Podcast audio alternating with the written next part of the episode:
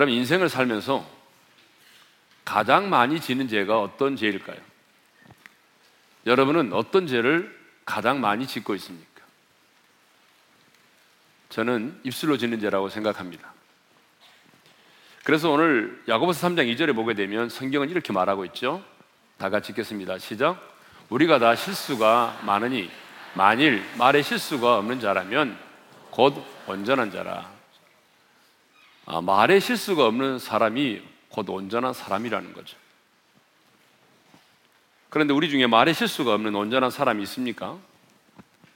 저도 목사지만 말에 실수가 참 많은 사람입니다. 그래서 제 아내로부터 왜 그렇게 말을 했느냐? 왜 그런 말을 했느냐? 라며 핀잔을 많이 받습니다. 지금까지 살아오면서 사람이나 주변의 환경에 대하여 한 번도 원망이나 불평을 하지 않고 인생을 살아오신 분이 계십니까? 그런 분이 계신다면 한번 일어서 주십시오. 지금까지 인생을 살아오면서 상대방의 허물에 대해서 한 번도 험담을 하지 않고 살아오신 분이 계십니까? 계신다면 손을 들어 주십시오. 한 번도 안 계시네. 예. 피천득이라고 하는 수필가가 쓴 글 중에 이런 내용이 있습니다. 사람이 상대방의 허물에 대하여 상대방의 허물에 대해 험담하지 않으면 무슨 재미로 사는가? 여러분, 우리 인간은 이렇게 다른 사람에 대해서 늘 험담하고 그것을 재미로 여기며 산다는 거죠. 이번 새세미 축제 때 강사로 오신 노사연 씨가 이런 말을 했죠. 자기가 종편 방송에 출연하고 싶지 않은데 그 종편 방송에 출연하고 싶지 않은 이유가 뭐냐 그러면 자꾸 자기 남편에 대해서 좋지 않은 얘기, 부정적인 얘기를 많이 하라고 한다는 거예요. 왜냐하면 좋은 얘기 하게 되면 시청률이 오르지 않으니까 사람들은 좀 자극적인 얘기를 듣고 싶어 하잖아. 그러니까 남편에 대해서 좋지 않은 얘기, 안 좋은 얘기를 많이 하라고 한다는 거예요. 그래서 종편 방송에 출연하고 싶지 않다는 거예요. 구약 성경에 보게 되면 이사야 선지자가 나오죠. 그러니까 이사야 6장을 보니까 선지자 이사야가 성전에 들어가서 하나님의 영광을 보는 장면이 나옵니다. 우시아 왕의 죽던 해에 그 하나님의 거룩한 영광의 보좌를 보았는데 그때 그 하나님의 거룩한 영광을 보았던 이사야 선지자가 이렇게 외치죠. 자, 이사야 6장 5절입니다. 다 같이요. 화로다 나여 망하게 되었도다. 나는 입술이 부정한 사람이요. 여러분 하나님의 영광을 보았다면 할렐루야를 해야 되잖아요. 근데 할렐루야가 아니라 화로다. 나여 망하게 되었도다. 내용이 뭐죠? 나는 입술이 부정한 사람이요. 여러분 이사야가 누구죠? 선지자잖아요. 선지자가 어떤 사람이죠? 선지자는 하나님의 말씀을 받아서 대언하는 사람이에요. 그러면 하나님의 말씀을 대언하는 선지자의 입술이 여러분 부정하면 얼마나 부정하겠어요? 하나님의 말씀을 대언하는 선지자가 입술이 지저분하고 더러우면 얼마나 지저분하고 더럽겠어요? 그럼에도 불구하고 이사의 선지자가 하나님의 거룩한 영광을 보았을 때 가장 먼저 고백했던 말이 뭐냐면 화로다 나여 망하게 되었도다 나는 입술이 부정한 사람이요 입술이 부정한 백성 중에 거하면서 망군의 여호와이신 왕을 배웠다는. 여러분 이것을 보게 되면 우리가 짓는 죄 중에 가장 많이 짓는 죄가 바로 입술로 지은 죄임을 알 수가 있습니다. 그러면 왜 우리가 이렇게 말에 실수가 많을까요? 여러분 말에 실수하고 작정하고 실수한 사람 별로 없잖아요. 그런데 살다 보니까 늘 말에 실수가 있어요. 그 이유는 우리가 말에 실수가 많은 이유는 혀는 작지만 이 혀라고 하는 것이 잘 길들여지지 않기 때문이라고 성경은 말씀하고 있습니다. 야고보서 3장 7절과 8절을 읽겠습니다. 다 같이요. 여러 종류의 짐승과 새와 벌레와 바다의 생물은 다 사람이 길들일 수 있고 길들여 왔거니와 혀는 능히 길들일 사람이 없나니 여러분 그렇죠? 모든 동물들도 길들이면요 여러분 길들인 대로 행동을 합니다. 여러분 우리가 많이 보았잖아요. 돌고래라든가 원숭이 사람이 길들인 대로 춤을 추고요. 인사도 하잖아요. 여러분 앵무새 같은 경우도 길들인 대로 말을 하지 않습니까? 그래서 앵무새와 관련된 유머가 참 많습니다. 어떤 집사님이 앵무새 한 마리를 키웠는데요. 그 앵무새가 배운 딱 한 마디의 말은 뽀뽀합시다. 아무리 다른 말을 가르치려고 해도 집에 사람이 들어오기만 하면 꼭 이 집 집사님의 앵무새는 뽀뽀합시다 그러는 거예요. 그래서 집사님이 너무 난처한 거예요. 사람만 들어오면 뽀뽀합시다 그러니까. 그런데 그 교회 목사님도 앵무새 한 마리를 키우고 있는데 목사님 집의 앵무새는 항상 기도합시다. 라는 말만 하는 거예요. 이 앵무새 얘기를 들은 집사님이 목사님에게 양해를 구한 다음에 자기 앵무새를 목사님 앵무새 우리에 함께 집어넣었습니다. 아, 이제 우리 앵무새도 뽀뽀합시다가 아니라 기도합시다 라고 말하겠지. 그런데 한참을 부두덕거리면서 서로를 들여다보고 냄새를 맡고 하더니 이 집사님의 앵무새가 말했습니다. 뽀뽀합시다. 그러자 목사님의 앵무새가 이렇게 대답을 했습니다. 감사합니다. 제 기도를 응답해 주셔서 아, 여러분이 반응이 좋으니까 또 하나 하겠습니다. 네. 어느 유명 주점이 경찰 단속으로 휴업을 하게 됐습니다. 그래서 그 주점에서 키우던 앵무새가 철순의 집으로 팔려갔어요. 첫날 집에 온 앵무새는 새로운 환경에 놀라서 이렇게 말했습니다. 어? 룸이 바뀌었네? 앵무새 소리를 듣고 누나가 나왔어요. 앵무새가 누나를 보고는 하는 말이 어, 아가씨도 바뀌었네. 이 말에 엄마가 나왔습니다. 엄마를 보고 앵무새가 하는 말이 어? 마담도 바뀌었네. 저녁이 돼서 퇴근한 아버지를 보더니 앵무새가 반가워하는 말 단골은 그대로네.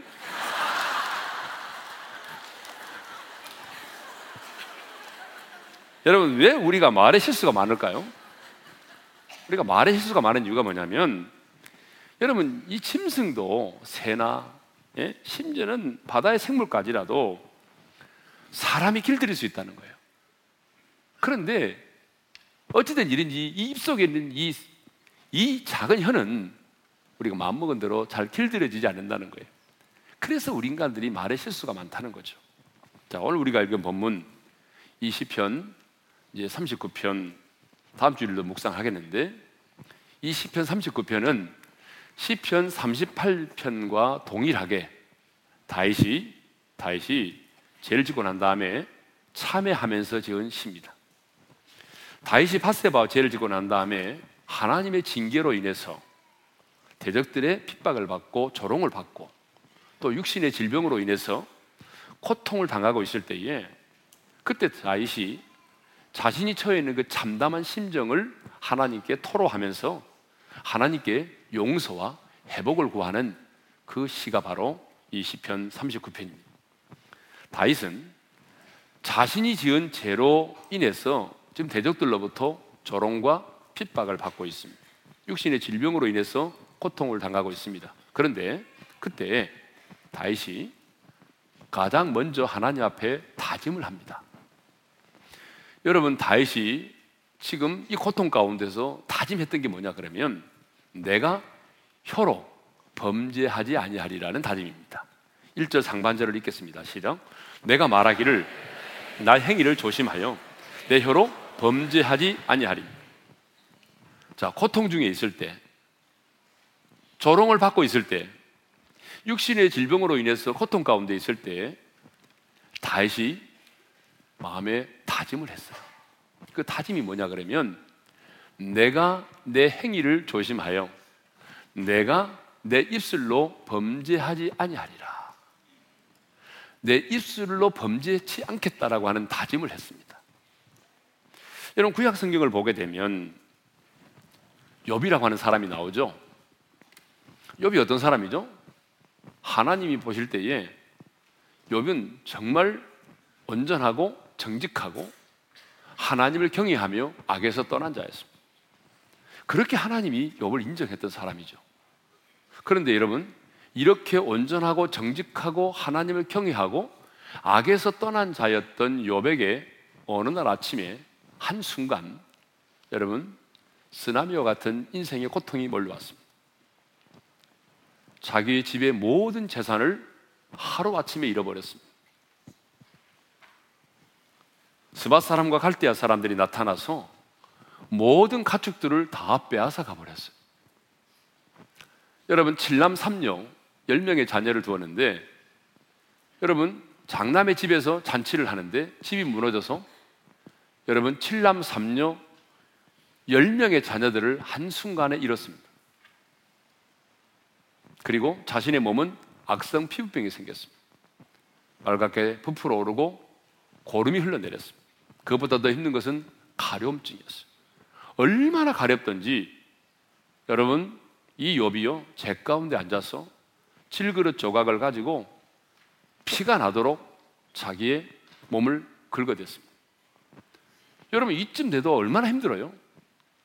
이럴 때 이제 아내가 필요한 거죠. 아내가 여보 힘을 내세요. 제가 있잖아요. 기도해 드릴게요. 이게 아내 역할인데 어찌된 일인지 욥의 아내는 3대 악체 중에 한 사람이래. 뭐라고 하냐면 그 순간에 나타나서 하는 말이 자기의 온전함을 그래도 지키겠느냐? 하나님을 욕하고 죽으라. 이런 아내 만나면 안 됩니다. 예? 하나님을 욕하고 죽으래. 이런 저주를 했어요. 그러니 여러분 욥이 당한 이 고난은 정말 인간으로서는 상상할 수 없는 참담한 상황이에요. 예? 상상을 초월한 고통의 순간이었단 말이에요. 하지만 욥은 이 참담한 고통의 순간에도 입술을 지켰습니다. 자, 욥기 1장 22절 읽겠습니다. 다 같이요.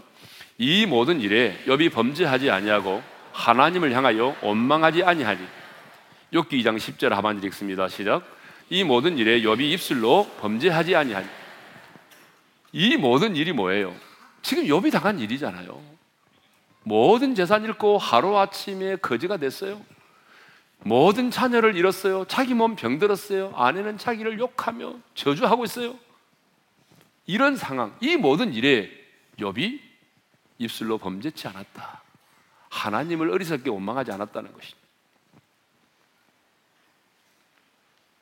낙심은 했습니다. 여기 낙심은 했지만 하나님을 입술로 원망하지 않았습니다. 모든 것이 사라져버린 참담한 현실 속에서도 욥은 입술을 지켰습니다. 도리어 욥은 하나님을 욕하고 비방하는 아내의 행위를 바라보면서 뭐라고 말했냐면 어리석은 여자의 말이라고 했습니다. 그렇습니다. 이 세상에 가장 어리석은 사람이 어떤 사람일까요? 여러분, 이 세상에 가장 어리석은 사람은요, 원망하는 사람, 불평하는 사람입니다. 그렇습니다. 이 세상에 가장 어리석은 사람이 원망하는 사람, 불평하는 사람이에요. 왜냐하면 원망하고 불평한다고 해서 여러분 문제가 해결되는 거 하나도 없거든요. 오히려 문제만 더 안 좋아지고 관계만 나빠지는 거예요. 그러니까 이 세상에 가장 어리석은 사람은 원망하고 불평하는 사람이죠. 인생을 살면서 실패하는 사람들의 가장 큰 특징이 있습니다.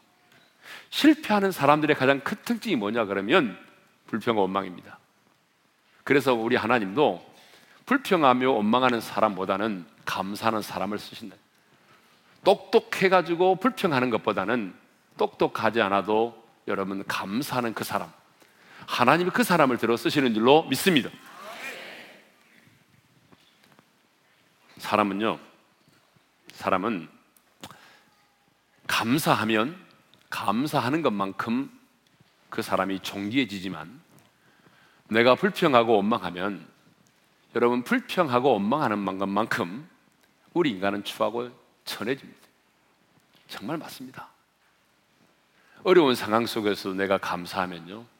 내가 그렇게 감사하는 것만큼 내가 존귀한 인간이 되는 거예요. 그런데 내가 불평하고 원망하면 불평하고 원망하는 것만큼 내 인생이 천하고 천해집니다.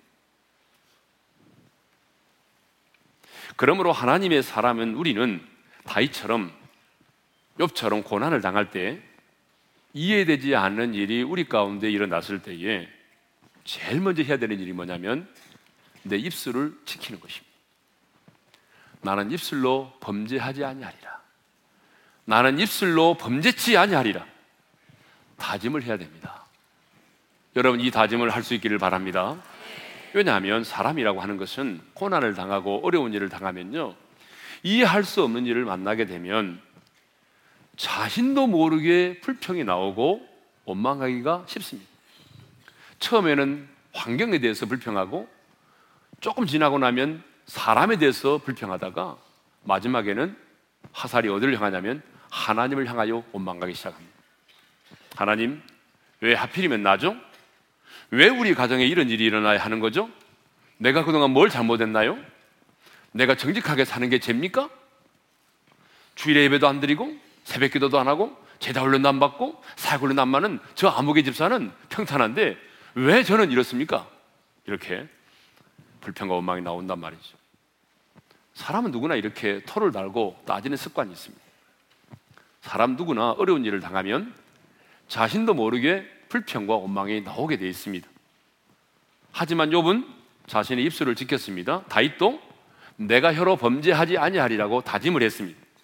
그러므로 우리도 고난을 당했을 때에 이해되지 않는 일이 우리 가정 가운데 내 자녀의 인생 가운데 내 인생 가운데 일어났을 때에 가장 먼저 여러분 가장 먼저 여러분의 입술을 지킬 수 있기를 주님의 이름으로 축원합니다.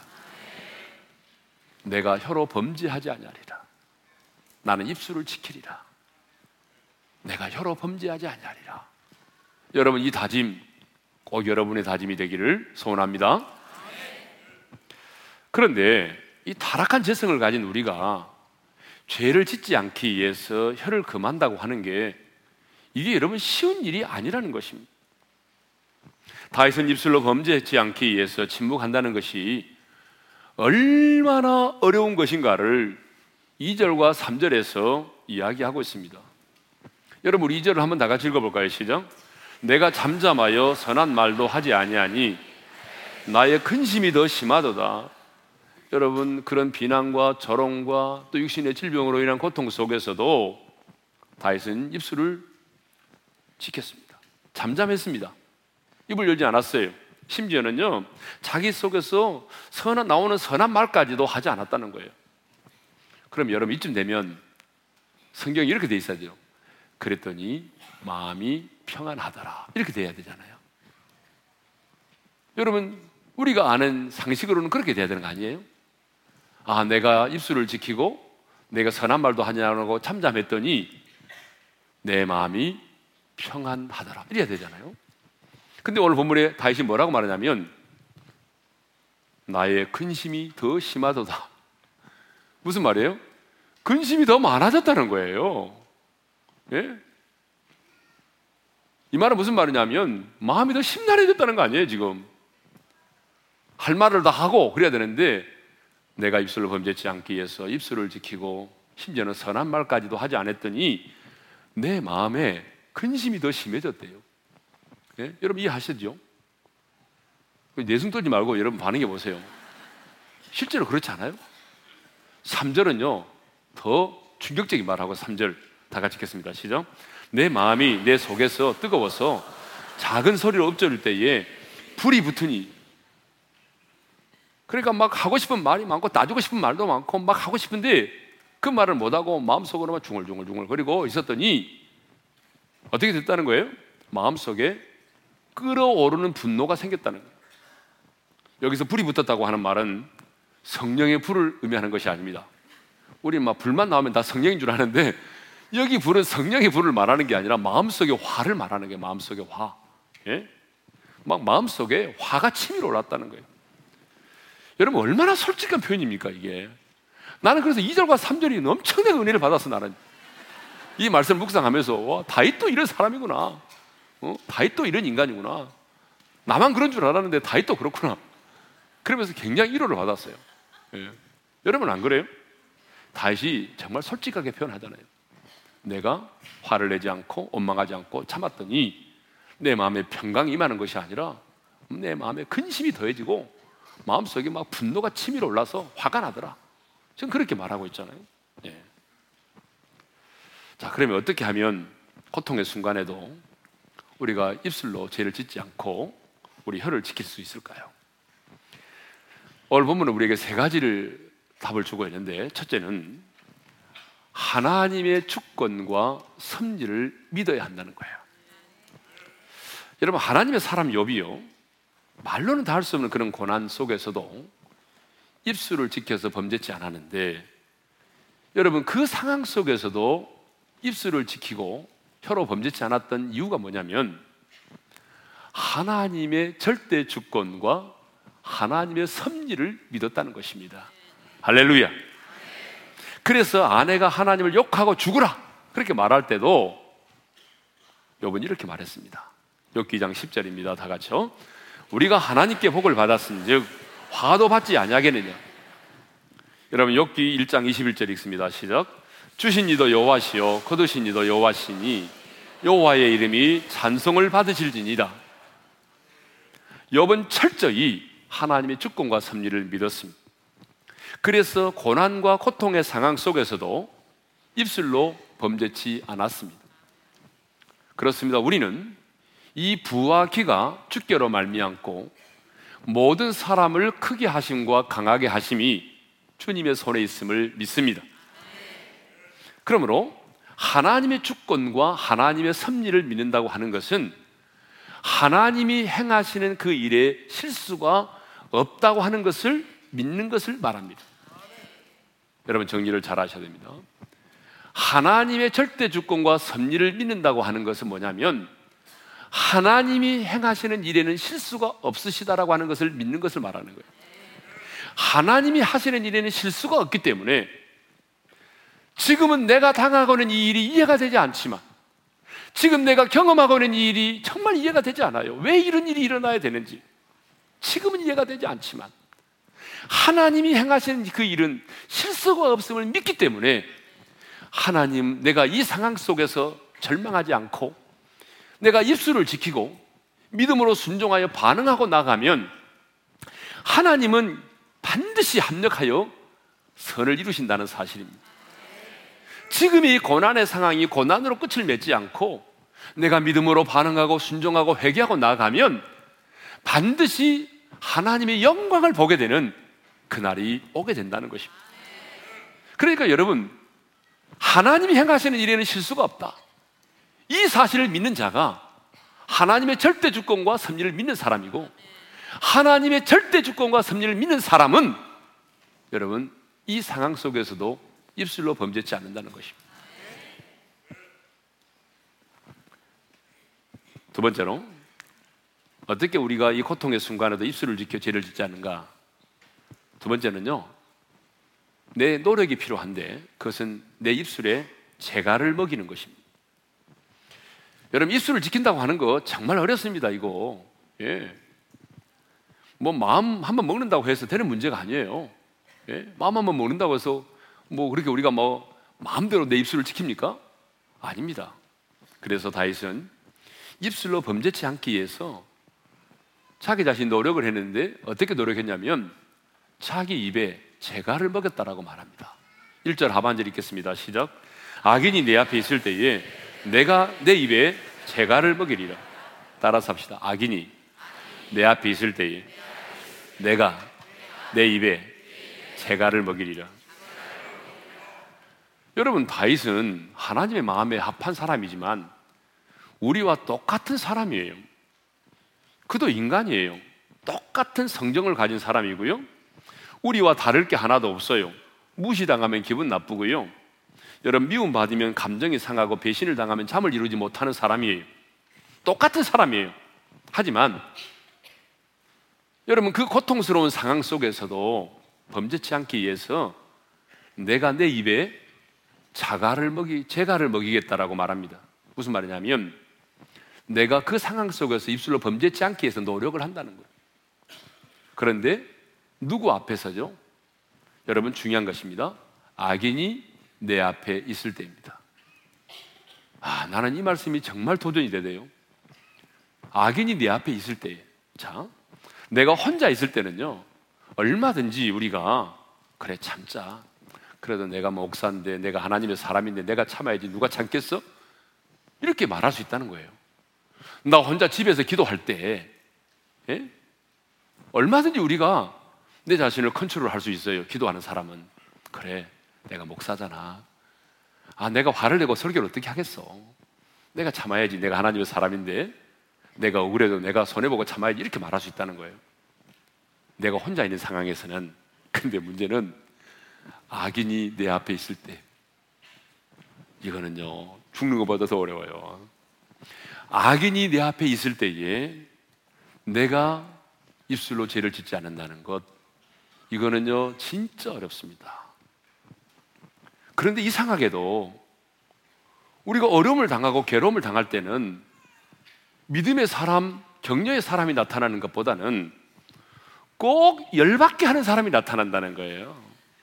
여러분 그래 안 그래요? 꼭 열받게 하는 사람을 만납니다. 열받게 하는 사람을 만나는. 고통을 주는 자가 나타나요. 꼭 드라마처럼 악인이 네 앞에 나타나요. 다윗이 그랬거든요. 다윗이. 여러분 다윗이요. 아들 압살롬으로 인해서 아들 압살롬이 반란을 일으켰잖아요. 아버지를 죽이고 왕권을 찬탈하겠다고 아들놈이 이 세상에 여러분 구태타를 이렇게 쳐들어왔잖아요. 그때 다윗이 신발도 신지 못한 채 수건으로 머리를 쓰고 울면서 통곡하면서 예루살렘을 떠나가잖아요. 피눈물을 흘리고 참담한 심정을 가지고 피난길을 떠나는 이 다윗 앞에 누가 나타났어요? 시므이라는 인간이 나타난 거예요. 시므이. 이 시므이라는 인간이 나타나 가지고 여러분 계속 따라오면서 먼지를 날리고 돌을 던지면서 여러분 다윗을 저주했어요. 가거라, 가거라. 지금 가고 있는데 가거라, 가거라. 이세의 자식아. 아버지 이름까지 거들먹이 아버지 이름까지 들먹이면서 저주를 합니다. 피 흘린 자여, 피 흘린 자야, 가거라. 네가 피를 흘려서 왕이 되더니 이제는 네가 네 아들한테 피를 흘리게 되었구나. 저주를 받았구나.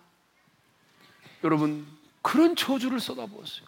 내가 그래도 왕인데 일개 백성이 말이죠. 계속 따라오면서 악인이 나타난 거죠 지금. 예?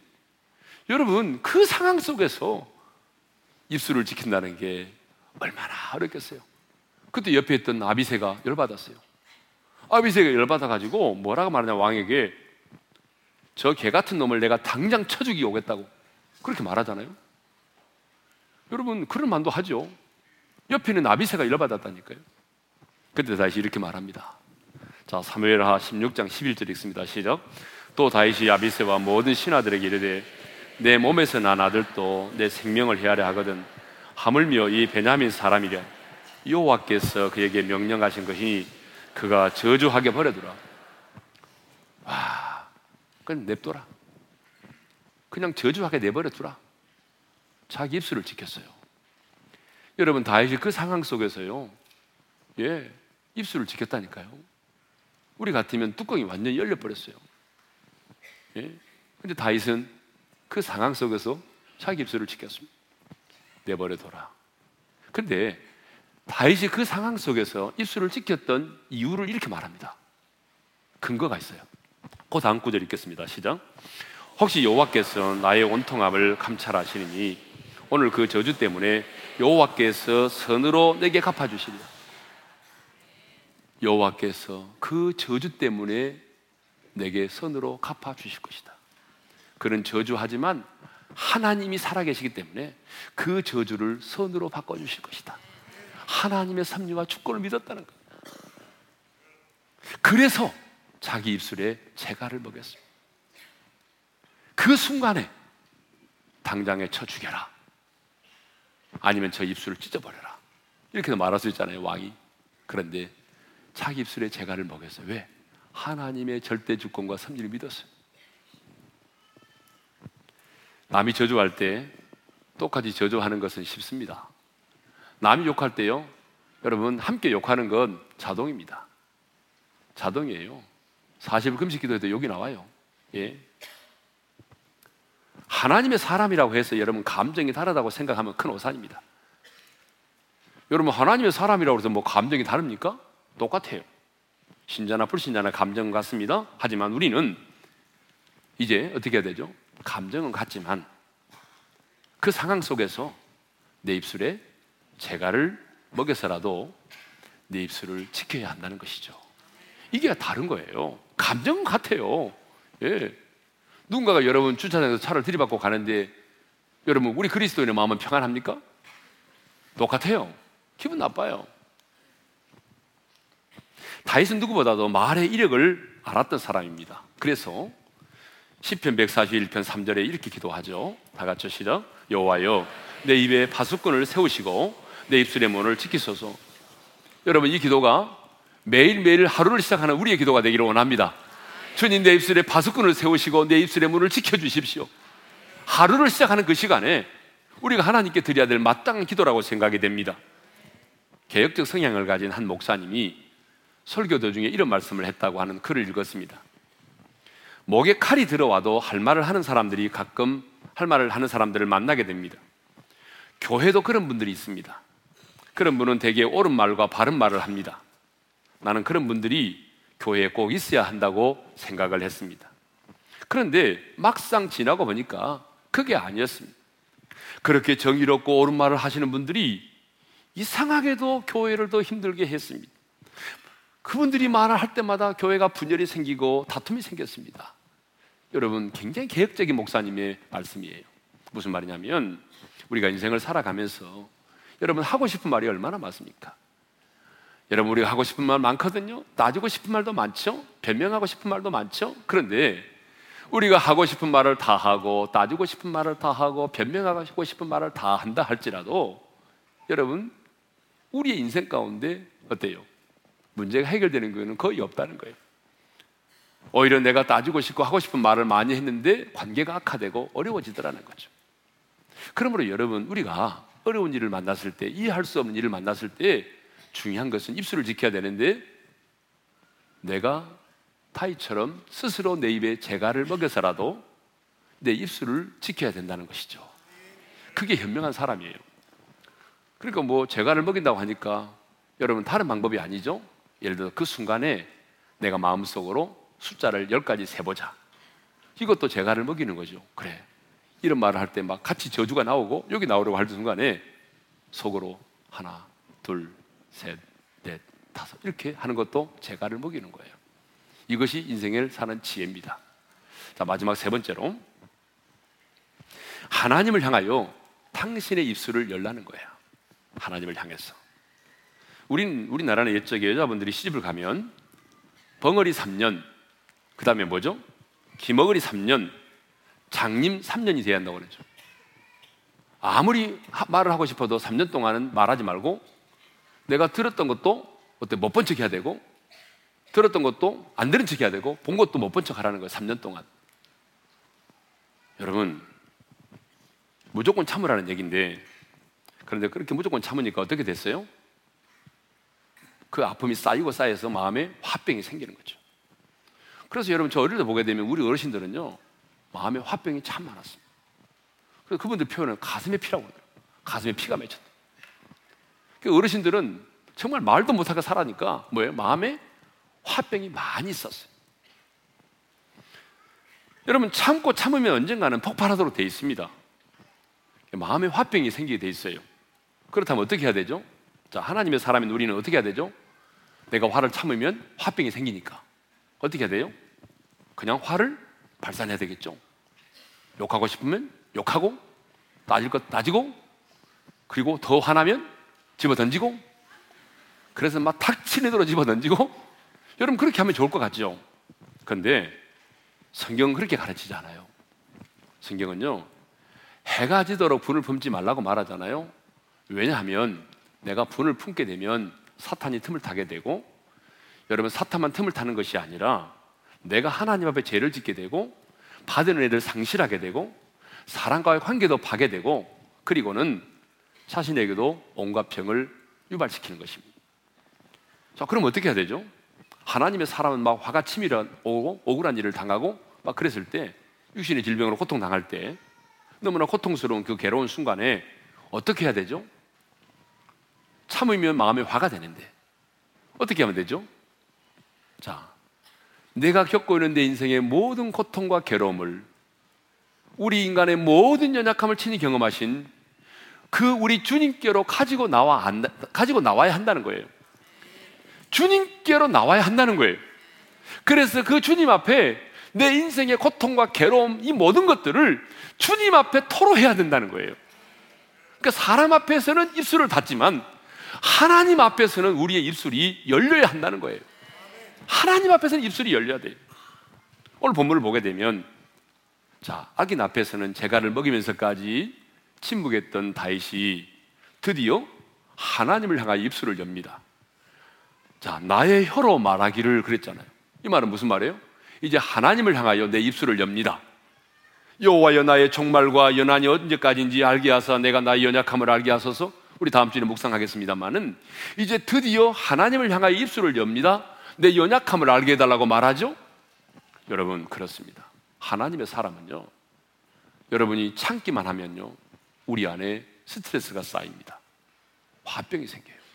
그러니까 하나님의 사람은 우리 안에 울분을 누구한테 쏟아내냐면 하나님 앞에 쏟아내. 한나가 그랬어요. 한나가. 한나도 사람을 향해서는 입술을 닫고 하나님을 향해서는 입술을 열었어요.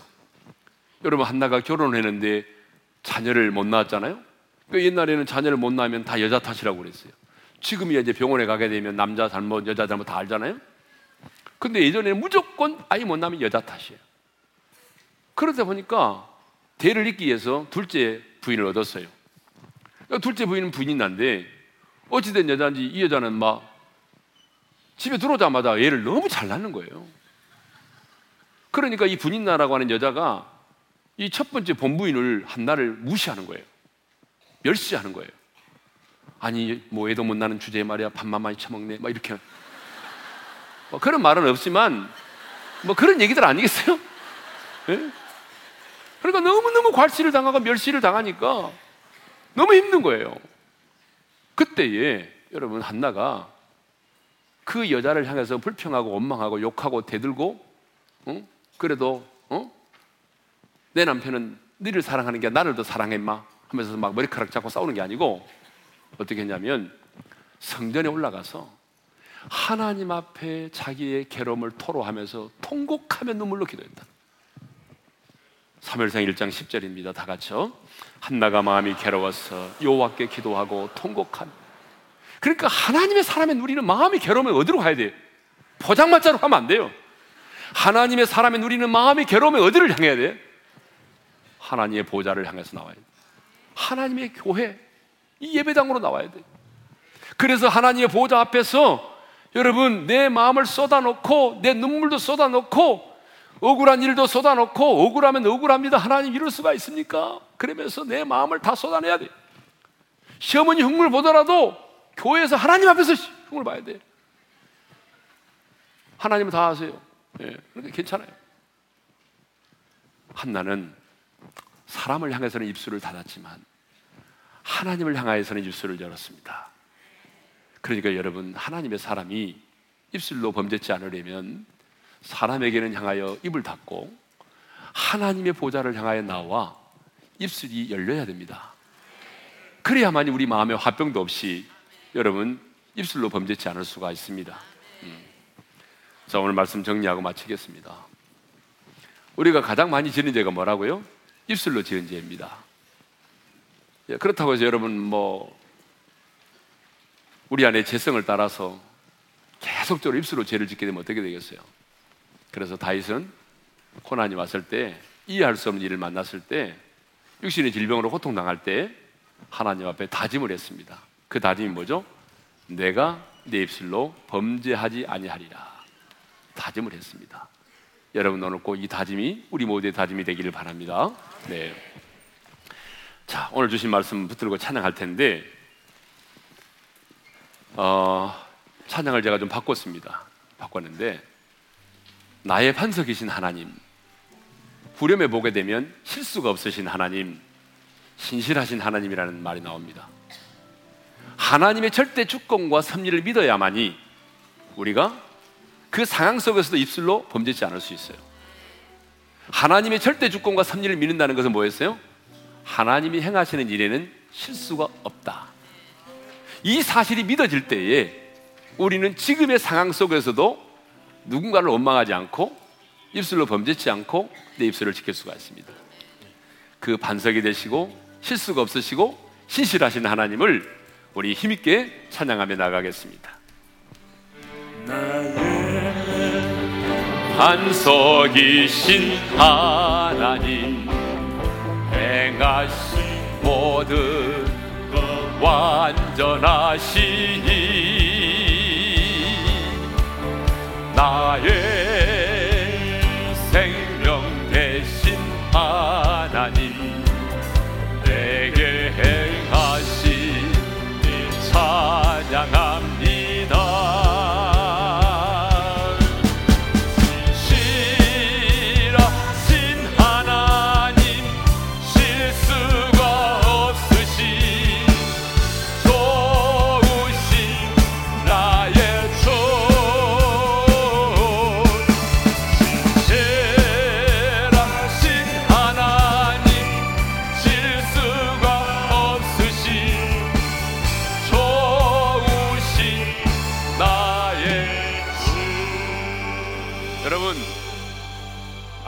부르려니까 도저히 안 되겠어요.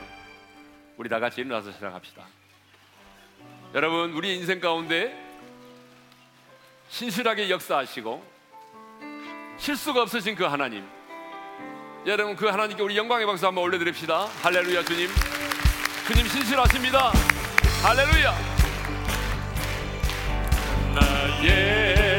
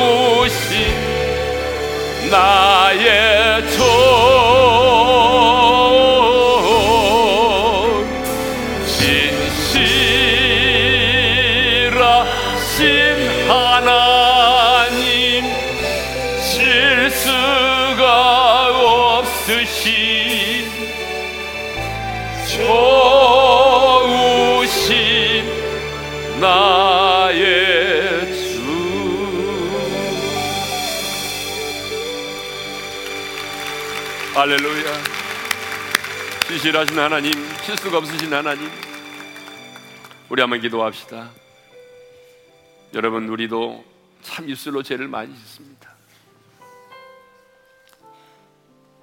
여러분 입술로 죄를 짓지 않은 사람이 어디 있어요? 그런데 다윗은 다짐했습니다. 이해할 수 없는 일을 만났을 때에 핍박과 조롱을 받을 때에 육신의 질병으로 인하여 고통을 당할 때 다짐했어요. 그래. 내가 내 혀로 내 입술로 범죄하지 아니하리라. 여러분 이 고백, 이 다짐이 우리의 고백과 다짐이 됐으면 좋겠어요. 그래, 내 입술로 범죄하지 말자. 그랬더니 마음에 막 더 화가 치밀어 오르고 근심이 더 생기는 거예요. 그렇지만 그는 입술을 지켰어요. 재갈을 먹였어요.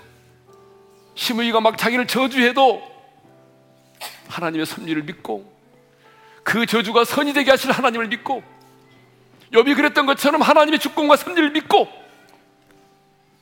입술로 죄를 짓지 않았어요. 재갈을 먹였어요. 그리고 사람을 향해서는 입을 닫았지만 하나님을 향해서는 입술을 열었어요. 여러분 하나님의 사람은 그런 사람들입니다. 우리도 똑같아요. 그렇지만 다른 것은 우리가 하나님 앞에 나와서 우리 입술을 열 수 있다는 것. 하나님 앞에 내 마음을 토로할 수 있다는 것. 그분 앞에 내 모든 것을 토로하며 기도할 수 있다는 것. 여러분 이게 다른 거 아니에요? 하나님, 내가 어려운 순간에도 입술을 범죄치 않도록 도와주시고 내 입에 재간을 먹일 수 있게 도와주시고 하나님의 절대 주권을 내가 믿습니다.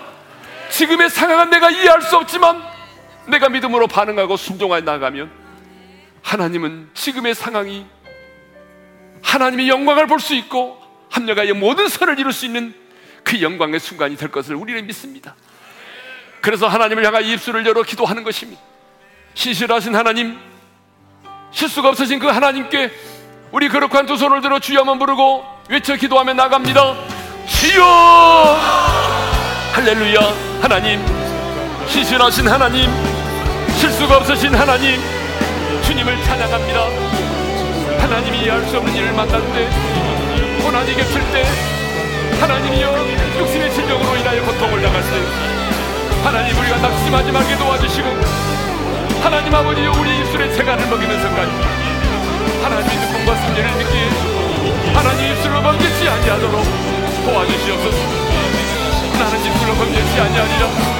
하나님 우리 입에 판문을 세워주시고,